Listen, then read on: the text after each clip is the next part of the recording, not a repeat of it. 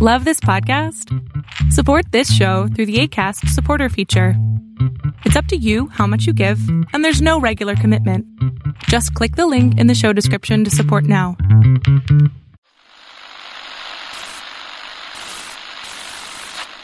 Nine, twelve, ten, twenty-eight, two, twenty-three. This is Deep State Radio, coming to you direct from our super-secret studio in the third sub-basement of the Ministry of Snark in Washington, D C, and from other undisclosed locations across America and around the world. Hello, and welcome to another episode of Deep State Radio. I'm David Rothkopf, and I'm here in New York City. In our studio in Washington, D C is Rosa Brooks of Georgetown University and Julie Smith of the Center for New American Security and her podcast, which is called Brussels Sprouts, which deals with transatlantic issues, is something I urge all of you nerds to go and listen to because it's exactly the kind of thing that will be your um, catnip. Uh, it's it's terrific. Julie's terrific, as you know, from past appearances. And, of course, out in sunny California, under a palm tree, near a fountain, Corey Shockey at Stanford University. So, guys, if you if if you picked up a newspaper, listened to um, a broadcast, or saw something on Twitter in the past day or so, one of the things that probably leapt out at you is that for the first time in nearly two decades, an American aviator shot down the, the aviator of another country, in this case a Syrian flying a MiG twenty-two, I believe. Uh, and the response to that from the Russian government was that it would engage fighters of the U S-led coalition, which implies, of course, U S fighters in the air in similar fashion. Of course, the moment that a Russian fighter shoots down an American fighter or an American fighter shoots down a Russian fighter, um, we're in a whole different world, not in Kansas anymore. So take that, combine that with the fact that we're adding troops on the ground in Syria, combine that with the fact that we are more aggressive than we have been in Iraq, combine that with the support for the United States for the Gulf coalition against Qatar and, more importantly, I think, against Iranian forces, both in Yemen and taking a tougher stance towards Iran in the Persian Gulf, and throw in there just for good measure the fact that the President of the United States has decided to pass on uh, to the Pentagon the authority to make troop allocation decisions, a, dis- a type of decision typically uh, held at the White House. Uh, and the Pentagon has decided to add four thousand additional troops in Afghanistan. And you get the distinct impression that every part of the Middle East is heating up. And at the same time, the White House is increasingly disconnected from these conflicts. So before we dive in, try to understand the implications of all of this, Julie, let me start with you. Do you think I've described this properly, and if I missed something? Uh, no, it was a pretty long list. Uh, you could add to it. We've got uh, Turkish military drills in Qatar. We've got uh, the Saudi Navy uh, detaining three I R G C members. Uh, the list is pretty long. I think your description's spot on. Uh, I think tensions are flaring. Things are heating up. Um, and we have an administration that is distracted by its own self-inflicted wounds, and it remains understaffed and uh, checked out in many ways. And most importantly, or perhaps most troubling, it continues to operate without a strategy for any of these areas. We have not had any major foreign policy addresses that indicate that the White House or state or the de- Defense Department have anything resembling a plan or a vision of where they want to go in Syria, in Afghanistan, in our relationship with lots of countries across the Middle East. Uh, and so I think it's it's um, it's not uncommon for many of the nerds running around Washington, D C to feel a little bit uneasy uh, at the moment. I did have one person tell me, don't worry, uh, when Turkey shot down a Russian jet, nothing happened. And uh, they had a little bit of a tit for tat. Uh, they didn't launch into war of any kind. But I think if you're comparing that to what just happened in Syria, you're really in a case of apples and oranges. I don't buy it. I, I'm not feeling calm through that analogy. Maybe so, that's just me. So, so Corey, you, Corey, you're the smartest person I know who has alleged that the Trump administration actually has a strategy anywhere. Um, uh, and it's a strategy for increasing ratings, um, though, David, not a strategy for the Middle yeah, East, yeah. unfortunately. And it's doing great on the ratings well, front. Very, yeah, high marks on that. Yeah. Yeah, well, that's what, you know, you hire a reality T V guy. What do you expect? But, Corey, as you look at this, do you see a hint of a strategy here on behalf of the White House? Or if the White House isn't involved, on behalf of anybody else associated with the U S government? So I do think there is a strategy, but I agree with Julie that um, you wouldn't know it because nobody in the political leadership of the administration is talking about it, and that that's an enormous mistake uh, and likely a very dangerous one given the circumstances in the Middle East right now. Here's what I think their strategy is. It is that um, we we need to win the war in Iraq uh, and because the ISIS phenomenon in Iraq and Syria is a is an incubator for the kind of radicalism we feel genuinely threatened by, and so uh, you have to destroy ISIS. The Secretary of Defense has described it as an annihilation strategy, right? We're not just going to push them from place to place and let them regroup elsewhere. We are going to actually, you know, surround Mosul, separate to the extent we can the irreconcilable and devoted ISIS folks, and kill them. Um, and I think that's one central element of their strategy, the defeat of ISIS in Iraq and Syria. To that end, they have been ramping up the pace of operations. Um, Syria, um, they are... is. In Syria, they are trying to fight ISIS while leaving the Bashar al-Assad government in place. So the second element of their strategy is leave Assad in place because they are more fearful of a power vacuum in Syria than they are of the horrible, ruthless, murderous tyrant running Syria. The third element of their strategy is to try and bring Turkey into alignment on that by promising them that we will help the Kurds in the near term and we will prevent them from being a secessionist or terrorist threat to Turkey over the medium and long term. The Turks are obviously not confident in our willingness or ability to do that, so that piece of the strategy hasn't come together, but, but that's what they're trying to do. They are... Uh, they genuinely believe that Iran is as big a threat to uh, our interests as ISIS is, and therefore you need to push back. You can leave the nuclear agreement in place, but you have to push back on everything else the Iranians are doing. Harassment of shipping in the Straits of Hormuz, uh, destabilization of government, support for Hamas and Hezbollah. And then the fourth element of their strategy is to avert their eyes from the domestic governance concerns that people like me believe are the actual cause of of uh, the terrorism that we see emanating from there. And but the administration is going to take a side in the fight, and the side they're taking are the Saudis and the U A E. So they are going to give them all the help and support they want to win the wars they're fighting there. I think it. it like, so, it's not a strategy I agree with, but I do think it's a pretty clear strategy.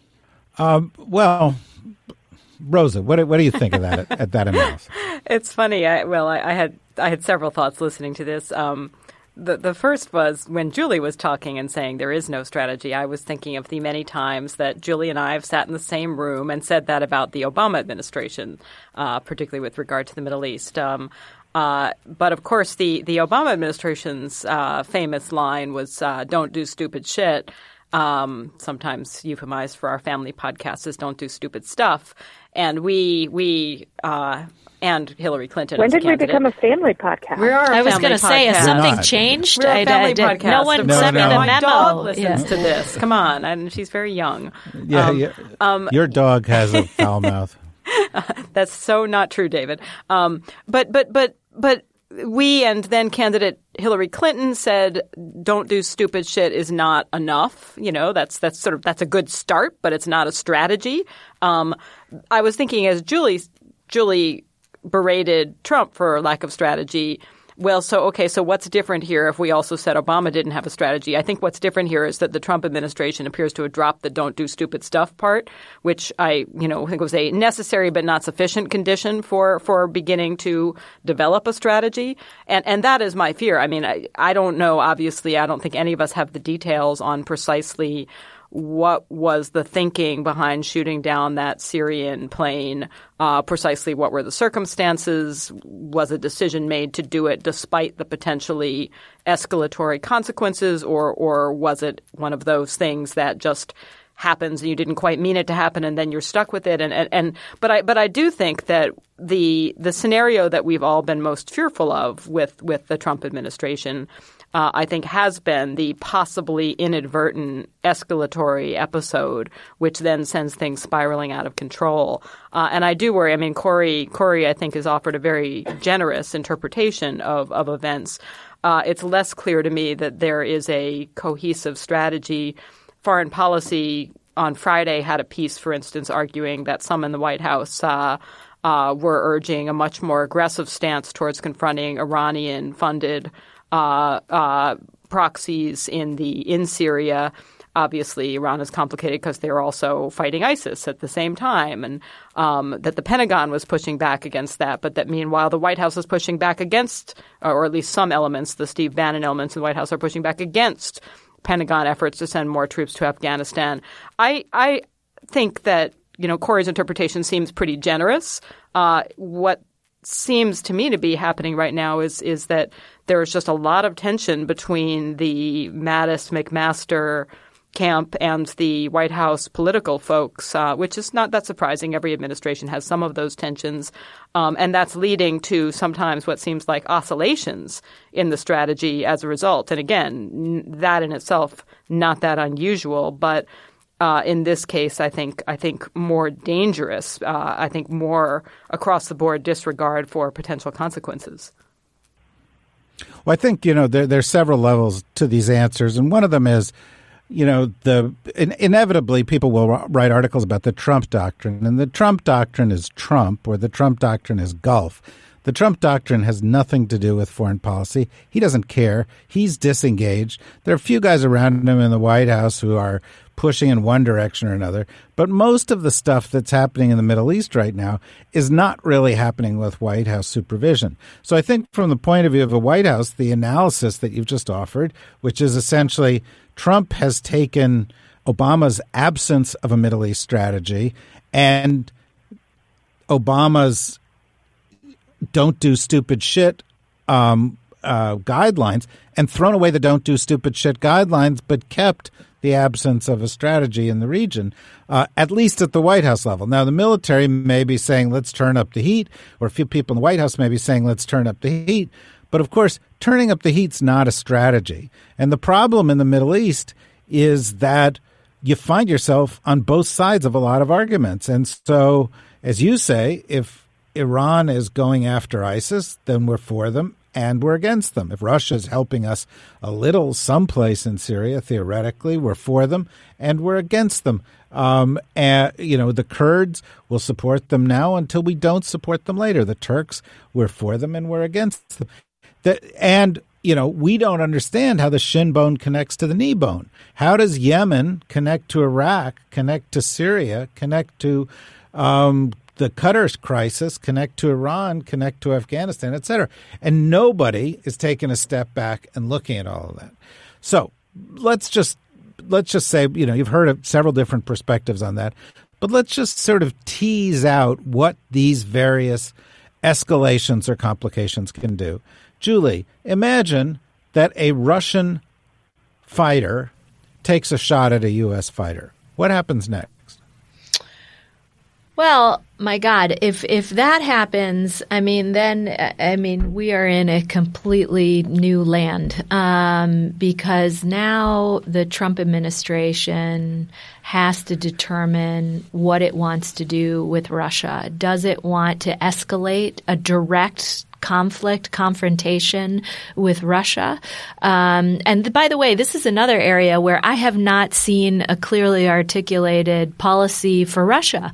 Um, and in fact, we see threads of contradictions of, you know, half of the administration um, trying to work some sort of warming in the relationship, um, mostly those inside the White House being instructed at all levels to find some wins and ways to improve the U S U S-Russia relationship, and then half the administration running around saying, we've got a real problem here, folks. We don't have the tools. We don't have a strategy. And Russia's eating our lunch in many, many different categories. And they're going to keep doing it until we come up with a plan, either deterrence or something else that's going to work in getting them to stop doing things like interfere in our election. So let's say Russia takes the shot.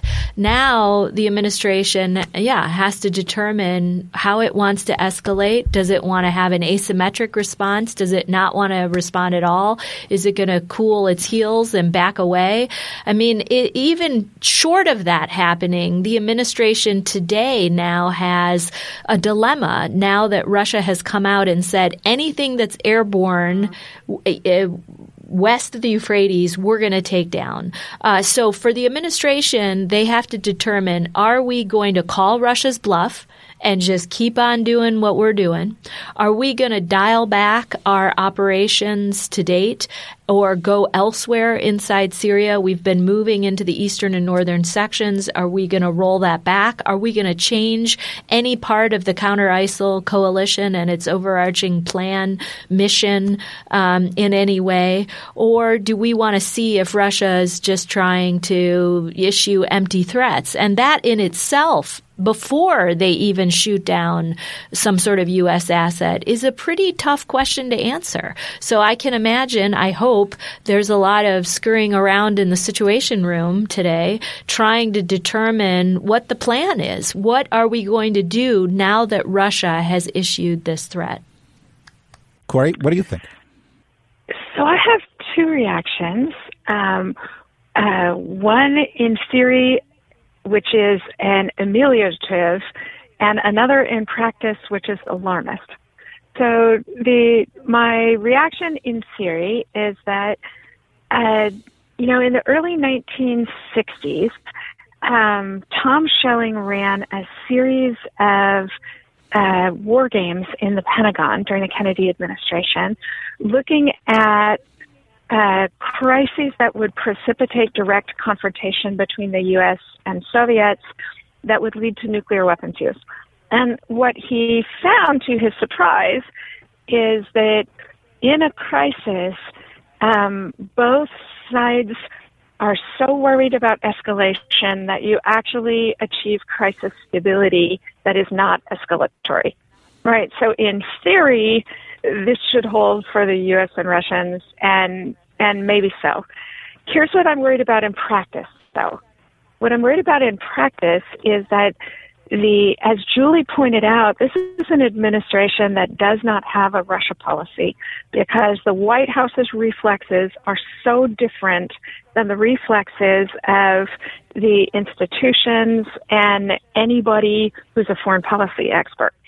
And as Peter Feaver pointed out in a good foreign policy column, they've got to figure out how to square this circle because it's crucial for strategy. And they haven't squared the circle on that.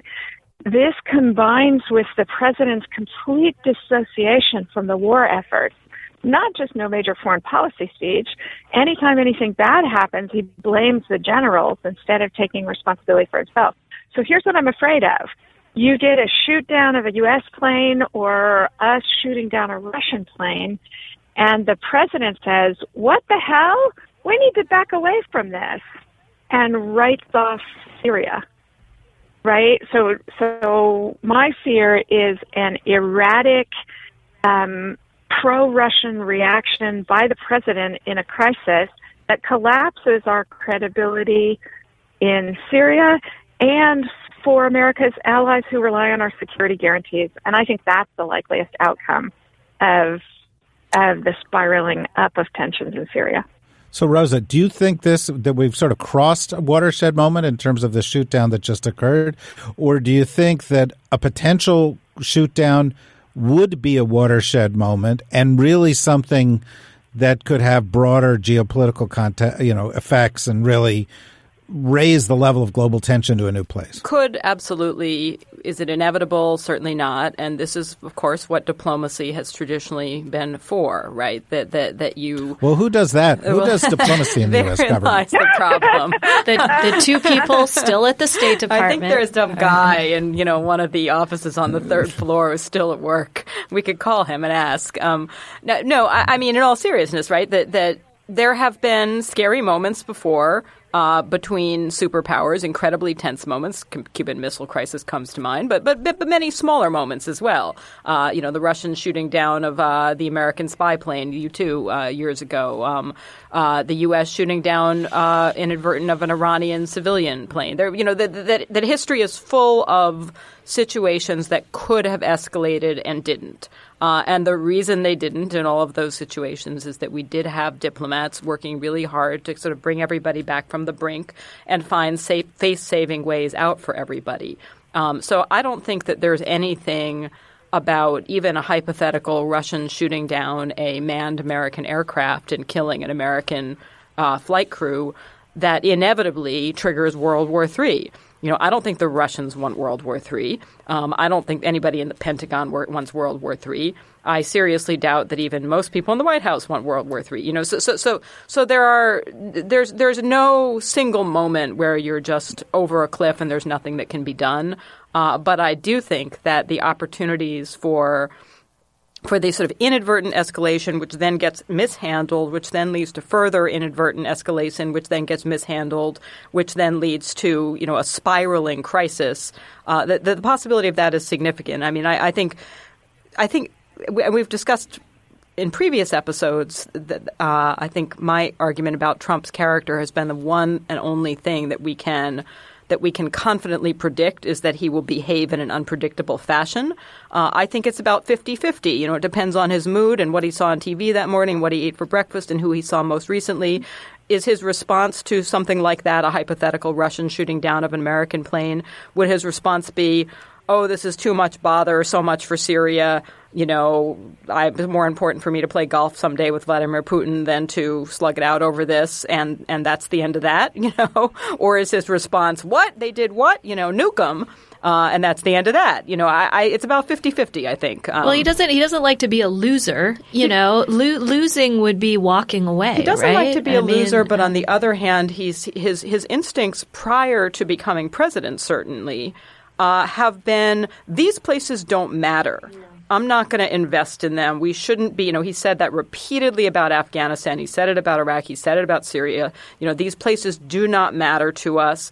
And again, I you know, I think it depends who he spoke to most recently. Might he do what Corey su- suggested and just say, I don't care about Syria. This is so stupid. You know, why should we be getting into a big fight with the Russians over Syria? Forget it. You know, apologize to us for shooting down our aircraft, and you can, you know, you can have the country. It's all yours. You know, could that because ha- we don't care. We, we got better things to do. I've got more important things to do.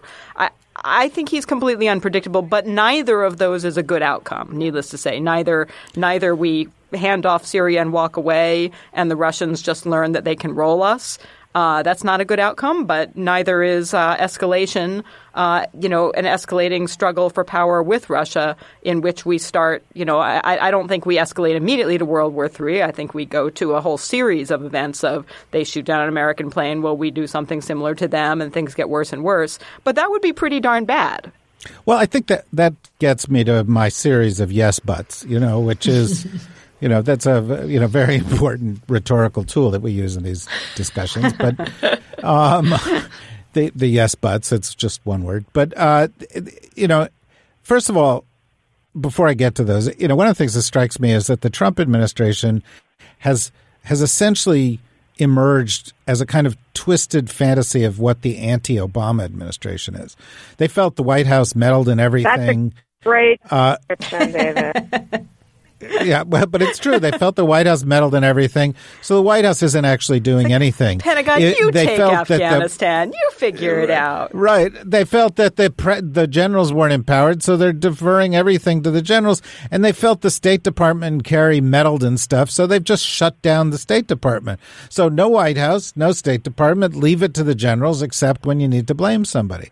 But as far as your scenarios right. go, you know, as far as the kind of yes buts go, um, Uh, first of all, I, I think the analogy of, you know, what we were in the middle of the Cold War and that we didn't escalate up to nuclear war all the time is fine. But, you know, we could get to a point where um, we we we escalated in other ways. And in fact, that's been the pattern. The pattern has been U S Russia tensions rise even during the Cold War. And then there's a proxy fight someplace sure. else, yeah. whether it's in Vietnam or it's in Central America or it's something else. Right. And, you know, here the obvious proxy fight that everybody is waiting for, and this administration, as Corey pointed out, has just got the itchiest of trigger fingers for, is Iran.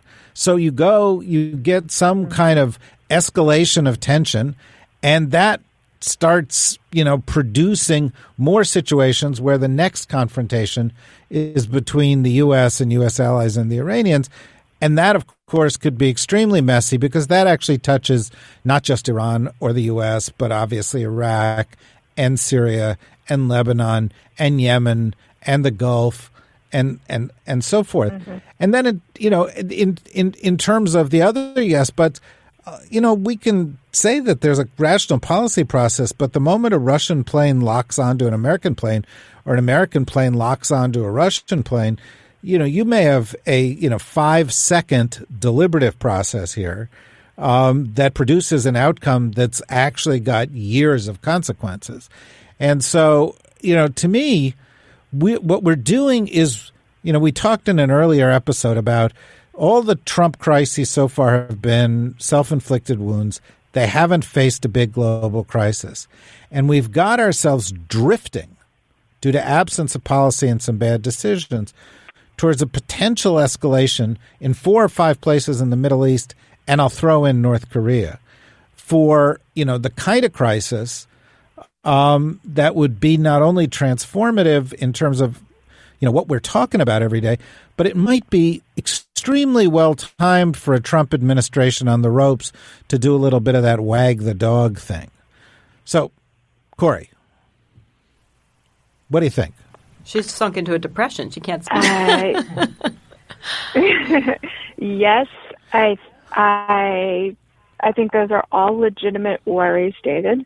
Uh, the, the fundamental problem with the administration is the president. Um, and and I agree with twenty-fifth Amendment. Rosa's I say point to you about him.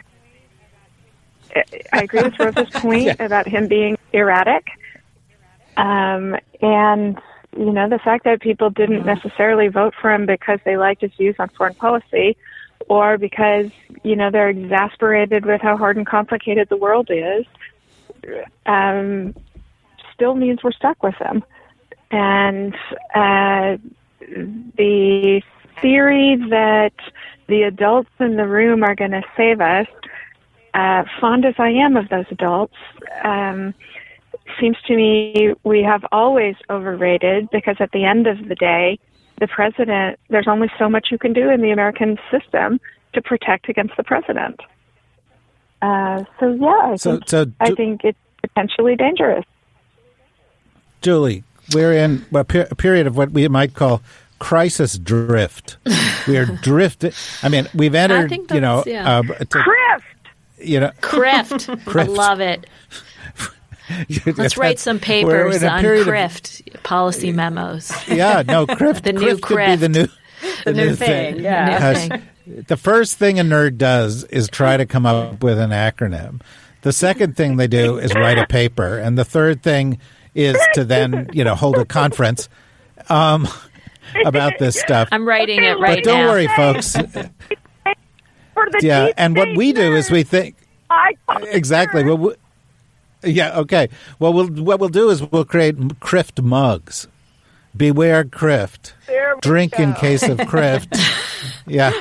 Um, Coming to I a theater but, near but, you. We need to – So the design for the deep state nerds who are going to go out and make these mugs, it needs to have like tectonic plates for in sure. motion. Yeah, uh, yeah. For, well, to me, the, the image is a field of icebergs.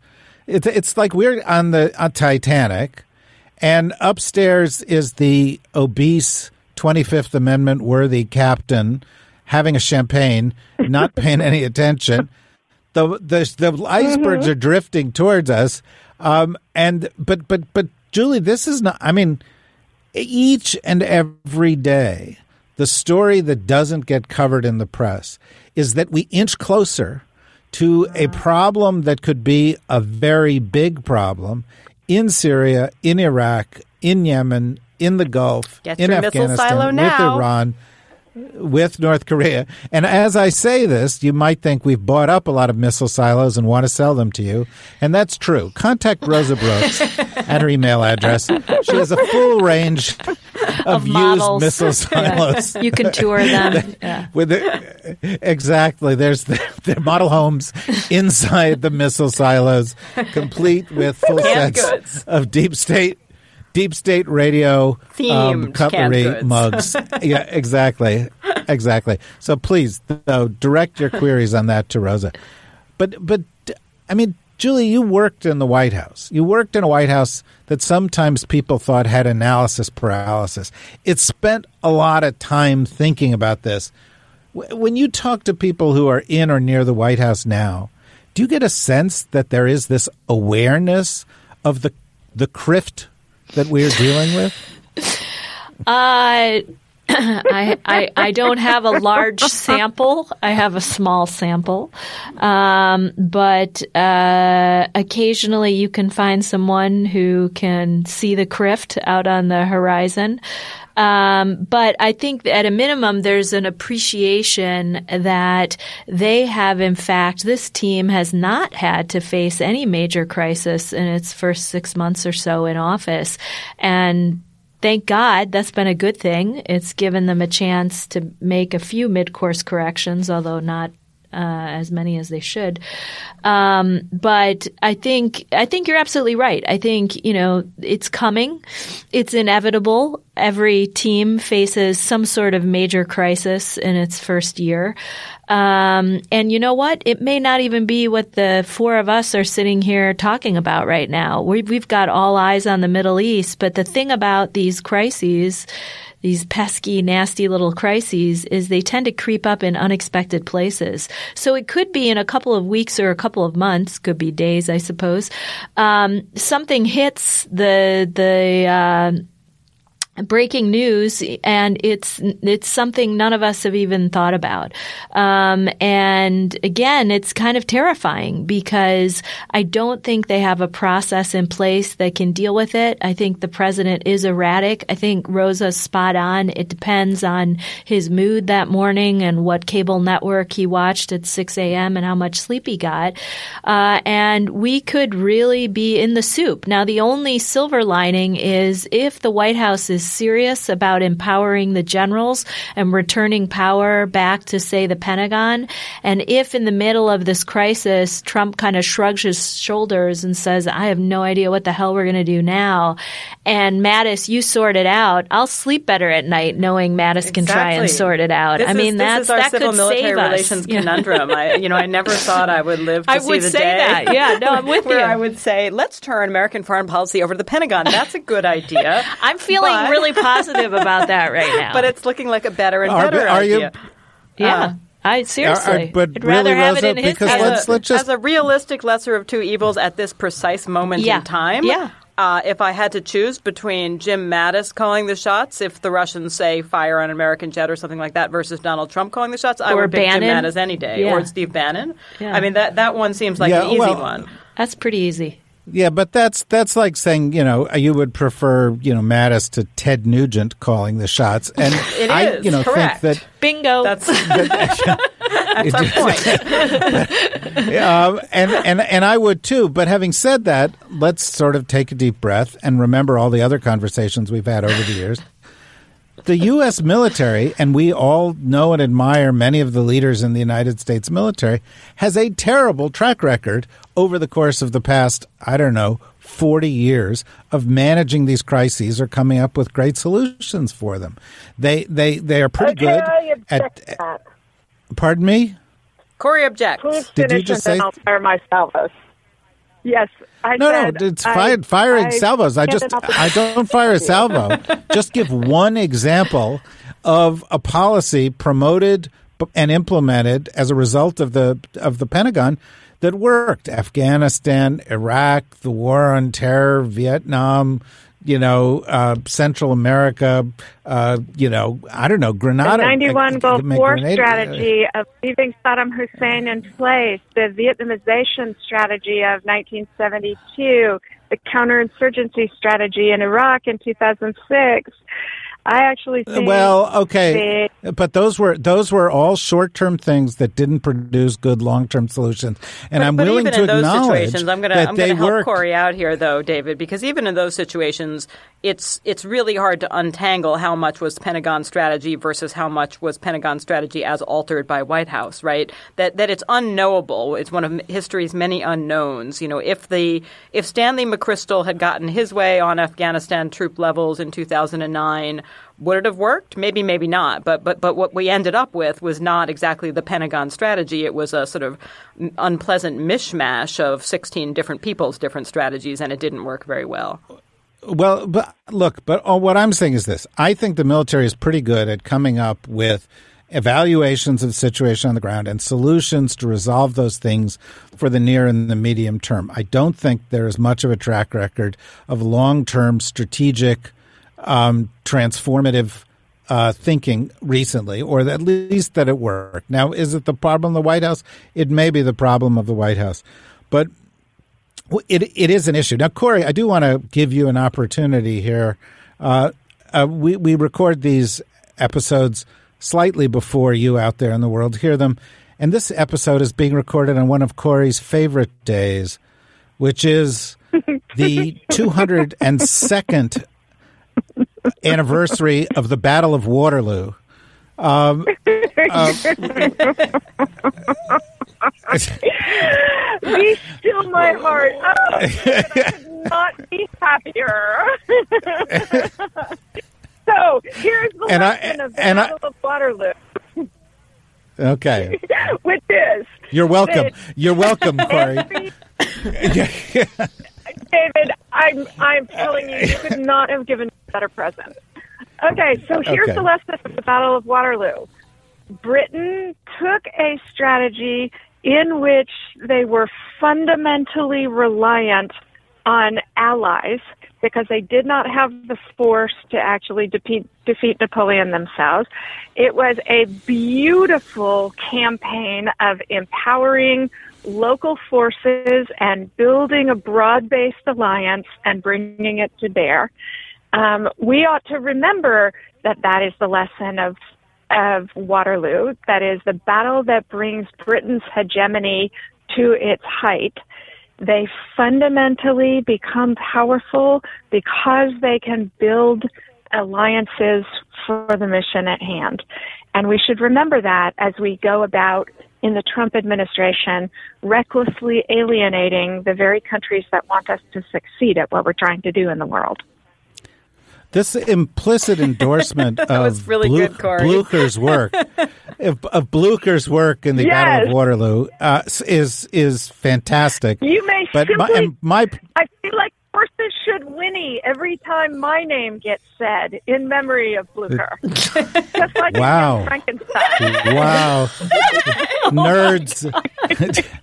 Nerds. And that's nerds. a wrap. That's a wrap. I, you know, the, Corey wins. To, to me, Corey wins. We, we've, sure. the we, we've hit an apotheosis where we've taken the general that worked with Wellington, who was named Blucher, and Corey has made a analogy with fairly recent pop culture, like from the eighties, which is Mel Brooks and Frau Blucher. Uh, that the connection, David, you should is, just stop. Is you really just you lose the apotheosis of where we go. But but but the point I was actually getting at here is we're not in Wellington's time. We don't have generals like Wellington or Napoleon. Right. We're in Donald re- Trump's time. We may not have generals like Wellington or Napoleon, exactly. but we also don't have, you know, we don't have actually real so, political leaders either. Exactly. So the question is, compared to what? I'll take just about anything. Yeah. Yeah. Does the Pentagon, is the Pentagon the right actor for this? No. Uh, is the Pentagon the right actor if the alternative is Donald Trump? Well, it actually looks pretty good. Okay. We've got two minutes left. I'm going to go and address that question directly, and each one of you can give a response. We haven't given this as much attention as it deserves. The Pentagon, given this authority, the first major use of the authority was the decision to deploy four thousand more troops in Afghanistan. Now, one hundred thousand troops didn't make a difference in Afghanistan. Yeah. And, and, and in fact, from Alexander through now, any amount of troops don't make much difference in Af- Afghanistan. So How do we th- what do we think of this decision to escalate a weensy, weensy bit in Afghanistan? Um, and where is it going to leave us in a couple of years? We'll start with you, Rosa. Uh, we remain agnostic, David. That's the royal we, uh, my horse and I. Um, remain somewhat agnostic um, because oh because as I said, um, we, as, well, and as Corey said, we first of all we don't actually know that that decision has yet been made, um, and second of all, we, we don't have any details about four thousand you know troops to do what, where, et cetera. Uh, so so I think it depends. Um, you know, as as in Iraq in two thousand six, there are moments when a short term surge can make a decisive difference over a long period. There are also moments where you're just doing the equivalent of throwing good money after bad. Uh, and and I you know I, I share your fear that this falls into the latter category. Uh, on the other hand, I I'm withholding judgment until we know a little bit more.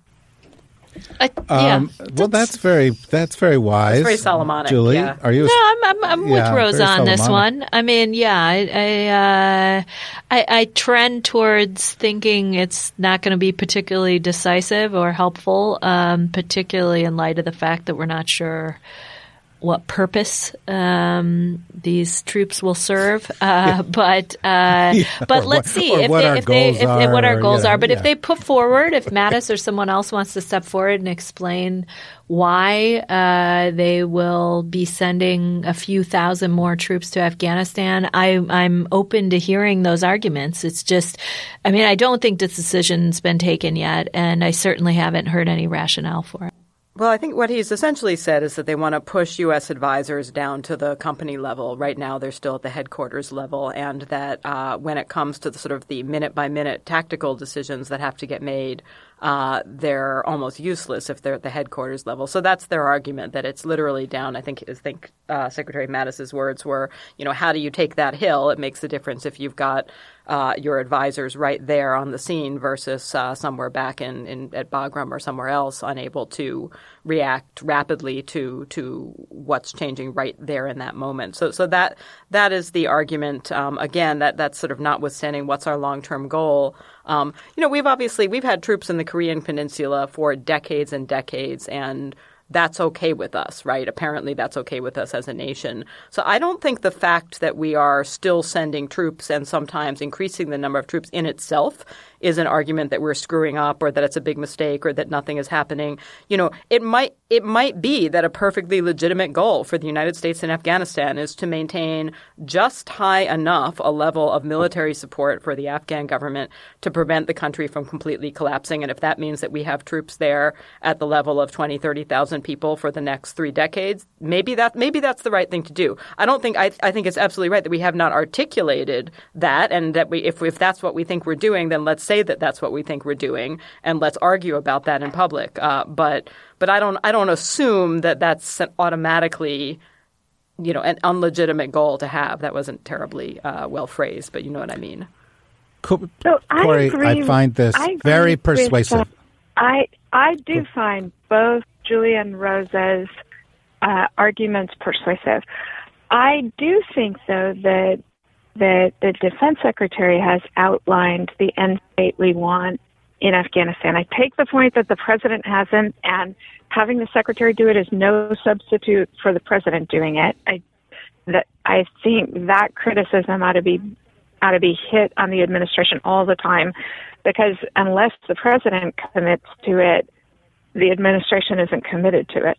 But the end state that the secretary outlined in his budget testimony last week is an Afghanistan stable enough that that violence can be managed by the Afghan National Security Forces.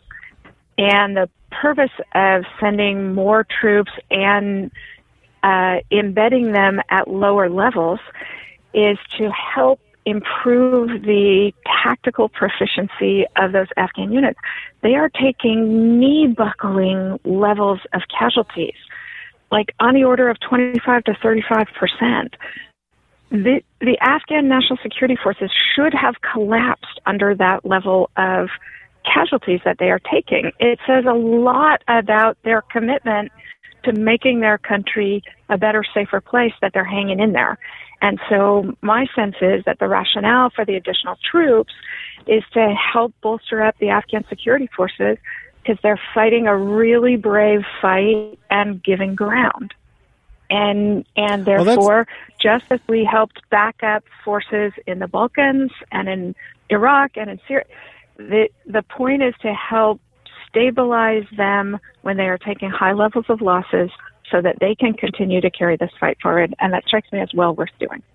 Well, you know, those are all very persuasive arguments, and they don't even get into the implicit geopolitical benefits of having twenty to thirty thousand troops in Afghanistan next door to increasingly Chinese leading leaning and unstable Pakistan and next door to Iran and, you know, giving a a broader presence in that neighborhood.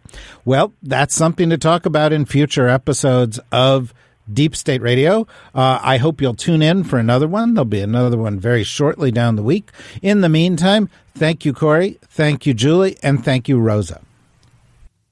Deep State Radio is a production of the Deep State Radio Network, a division of T R G Interactive Media.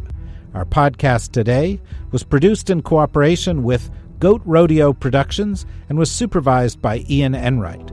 Join us again for another episode of Deep State Radio. If you don't, we know where to find you.